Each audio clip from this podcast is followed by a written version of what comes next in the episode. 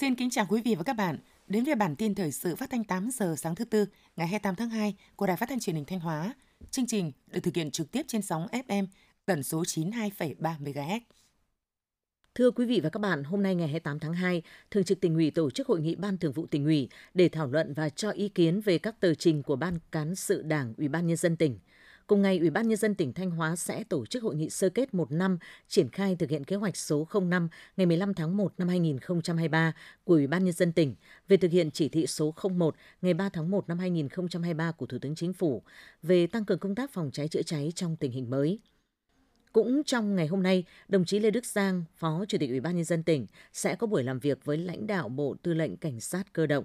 Thông tin chi tiết về các sự kiện chúng tôi sẽ chuyển đến quý vị và các bạn trong chương trình thời sự sau. Năm 2023 và những tháng đầu năm 2024, chỉ số sản xuất công nghiệp IIP và giá trị gia tăng ngành công nghiệp của tỉnh đạt mức cao trong khu vực. Trong đó năm 2023, chỉ số IIP tăng 4,87% và giá trị gia tăng công nghiệp tăng 10,73% so với cùng kỳ. Một số sản phẩm tăng trưởng cao như điện sản xuất tăng 77,5%, Glenke tăng 41,4%, dầu mỡ bôi trơn tăng 34,5%, giấy bìa các loại tăng 28%, đã bù đắp tạo động lực cho các sản phẩm công nghiệp truyền thống bị sụt giảm sản lượng và doanh thu như đường, bia, xi măng, gạch xây. Thông tin từ Ủy ban Nhân dân tỉnh Thanh Hóa cho biết, tính đến ngày 15 tháng 2 năm 2024, các huyện thị xã thành phố đã ký cam kết giải phóng mặt bằng hơn 1.412 ha, bằng 65,2% kế hoạch, đo đạc kiểm kê 921 ha, bằng 42,51% kế hoạch, phê duyệt phương án bồi thường 614 ha, bằng 28,37% kế hoạch, chi trả tiền bồi thường và hoàn thành giải phóng mặt bằng 307 ha, bằng 14,19% kế hoạch. Trong đó có 7 đơn vị đạt tỷ lệ diện tích giải phóng mặt bằng trên 20%, gồm Cẩm Thủy, Yên Định, Quảng Sương, Nga Sơn, Quan Sơn, Thường Xuân. Có 3 địa phương chưa có diện tích được giải phóng mặt bằng, gồm Bá Thước, Quan Hóa, Mường Lát. Giai đoạn 2021-2023, tổng huy động vốn đầu tư phát triển trên địa bàn thành phố hơn 94.000 tỷ đồng, đạt 52,15% kế hoạch giai đoạn 2021-2025. Theo đánh giá của thành phố Thanh Hóa, cơ cấu đầu tư chuyển dịch theo hướng giảm tỷ trọng vốn nhà nước, tăng tỷ trọng vốn đầu tư từ khu vực doanh nghiệp, dân cư và các thành phần kinh tế khác. Thành phố Thanh Hóa đặt mục tiêu tổng huy động vốn đầu tư phát triển giai đoạn 2021-2025 là 180.000 tỷ đồng. Để hoàn thành mục tiêu đề ra, thành phố tiếp tục cải thiện mạnh mẽ môi trường đầu tư kinh doanh theo hướng minh bạch, thông thoáng, tạo sự hấp dẫn mới để huy động tối đa và sử dụng có hiệu quả các nguồn lực cho đầu tư phát triển kinh tế xã hội.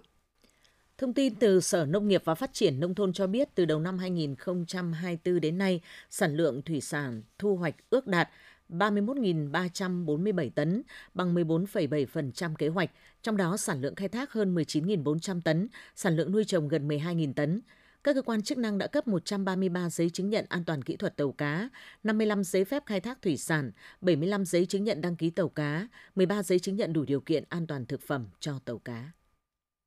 Để khai thác hiệu quả lợi thế đất đồi rừng, những năm qua, huyện Quan Hóa đã có cơ chế khuyến khích các hộ chuyển đổi từ trồng rừng truyền thống sang trồng rừng thâm canh, trồng rừng gỗ lớn, áp dụng tiến bộ khoa học kỹ thuật và sản xuất. Hội nông dân huyện cũng tăng cường tuyên truyền hội viên nông dân xây dựng chương trình phát triển kinh tế đồi rừng phù hợp với thế mạnh địa phương, vận động hướng dẫn hội viên phát triển chăn nuôi gia súc gia cầm dưới tán rừng, phát triển trang trại tổng hợp, chuyển giao khoa học kỹ thuật, hỗ trợ cây con giống, vay vốn ưu đãi để đầu tư phát triển sản xuất. Đến nay, huyện Quan Hóa đã phát triển được hàng trăm mô hình gia trại, trang trại, nông lâm kết hợp do nông dân làm chủ cho giá trị thu nhập cao. Nhiều hộ nông dân có thu nhập từ 100 đến 300 triệu đồng một năm. Theo thông tin từ Sở Lao động Thương binh và Xã hội Thanh Hóa, trong gần 2 tháng đầu năm 2024, toàn tỉnh đã tạo việc làm mới cho khoảng 9.360 lao động, trong đó có hơn 1.000 lao động đi làm việc có thời hạn ở nước ngoài – Bên cạnh đó, Sở Lao động Thương binh và Xã hội Thanh Hóa đã phối hợp với các cơ quan chức năng thực hiện cấp mới cấp lại và gia hạn giấy phép cho 88 lao động nước ngoài đến làm việc tại tỉnh này. Sở cũng tiếp nhận thẩm định 22 nội quy lao động thỏa ước lao động tập thể và khai báo sử dụng máy, thiết bị có yêu cầu nghiêm ngặt về an toàn lao động của doanh nghiệp. Giới thiệu hướng dẫn 18 doanh nghiệp phối hợp với các huyện, thị xã, thành phố tuyển lao động đi làm việc ở nước ngoài theo hợp đồng. Tiếp theo là phần tin trong nước. Thủ tướng Chính phủ Phạm Minh Chính vừa ký ban hành chỉ thị số 07 ngày 22 tháng 2 năm 2024 về đổi mới quản trị, nâng cao hiệu quả sản xuất kinh doanh và thúc đẩy mạnh mẽ đầu tư phát triển của các tập đoàn, tổng công ty, doanh nghiệp nhà nước. Theo đó, Thủ tướng yêu cầu Viettel, VNPT, Mobifone, Tổng công ty công nghệ viễn thông toàn cầu đóng vai trò dẫn dắt, đi đầu trong việc nghiên cứu công nghệ mới nổi, trong đó có chip bán dẫn. Thủ tướng cũng yêu cầu các doanh nghiệp viễn thông tiếp tục thúc đẩy các dự án đầu tư phát triển và phổ cập hạ tầng viễn thông truyền thống sang hạ tầng số, phát triển hạ tầng trung tâm dữ liệu và điện toán đám mây, hạ tầng công nghệ số và nền tảng số, sử dụng số tạo động lực phát triển kinh tế số. Nền kinh tế đã có sự khởi đầu được đánh giá rất thuận lợi trong giai đoạn đầu năm mới. Sản xuất xuất khẩu hồi phục với mức tăng trưởng ấn tượng tới 42% so với năm 2023. Sản xuất công nghiệp cũng tăng trên 19% sau những tháng tăng trưởng âm.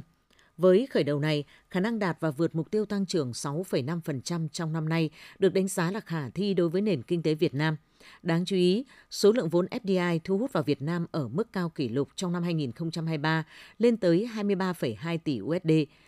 Dòng vốn FDI tăng mạnh cho thấy các nhà đầu tư nước ngoài tiếp tục lựa chọn Việt Nam như một điểm đến đầu tư dài hạn. Sự gia tăng dòng vốn FDI cũng sẽ góp phần thúc đẩy sản xuất, tạo thêm việc làm, góp phần vào tăng trưởng kinh tế. Theo Bộ Kế hoạch và Đầu tư Việt Nam, trong khu vực tam giác phát triển thuộc Lào và Campuchia, Việt Nam có 110 dự án với số vốn đăng ký đầu tư hơn 3,7 tỷ đô la Mỹ, chiếm hơn 24% tổng số dự án và hơn 44% vốn đăng ký đầu tư sang Lào và Campuchia nói chung.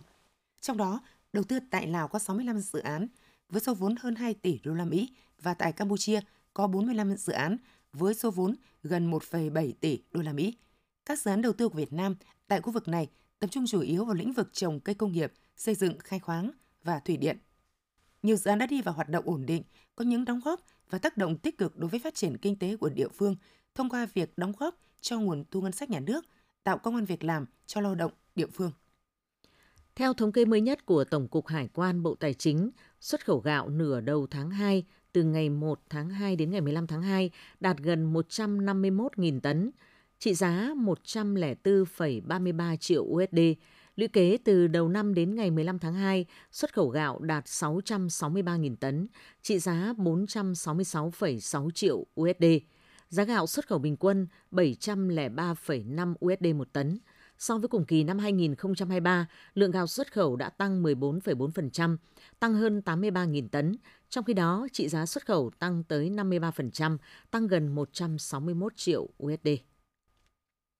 Cục xuất nhập khẩu Bộ Công Thương cho biết, ngay thời điểm đầu năm 2024, Trung Quốc đã đồng ý xem xét hồ sơ cho Việt Nam xuất khẩu thịt gia cầm.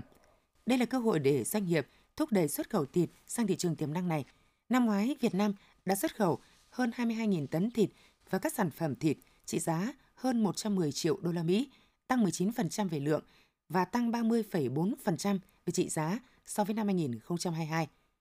Thịt và các sản phẩm thịt được xuất khẩu sang 28 thị trường trên thế giới, trong đó chủ yếu là Hồng Kông, Trung Quốc, Trung Quốc, Bỉ, Malaysia, Campuchia, Pháp, Hoa Kỳ. Hồng Kông, Trung Quốc vẫn là thị trường xuất khẩu thịt và các sản phẩm từ thịt lớn nhất của Việt Nam, chiếm trên 42% về lượng và hơn 54% về trị giá trong tổng xuất khẩu thịt và sản phẩm thịt của cả nước. Theo dự báo của Hiệp hội các nhà sản xuất ô tô Việt Nam VAMA, năm 2024, khi nền kinh tế chung dần phục hồi, nhu cầu tiêu dùng quay trở lại, thị trường chứng khoán, bất động sản khởi sắc và lãi suất cho vay giảm sẽ tác động đến sự phục hồi của thị trường ô tô. Nhiều chỉ báo kinh tế cho thấy những yếu tố trên đang được cải thiện từng ngày và thị trường ô tô Việt Nam sẽ khởi sắc trở lại kể từ nửa cuối năm 2024. Đặc biệt, doanh nghiệp nội địa và các nhà sản xuất ô tô nước ngoài mong đợi những chính sách hỗ trợ phù hợp hơn từ chính phủ và các bộ ngành để doanh nghiệp yên tâm đầu tư, mở rộng sản xuất và cạnh tranh công bằng tại thị trường Việt Nam.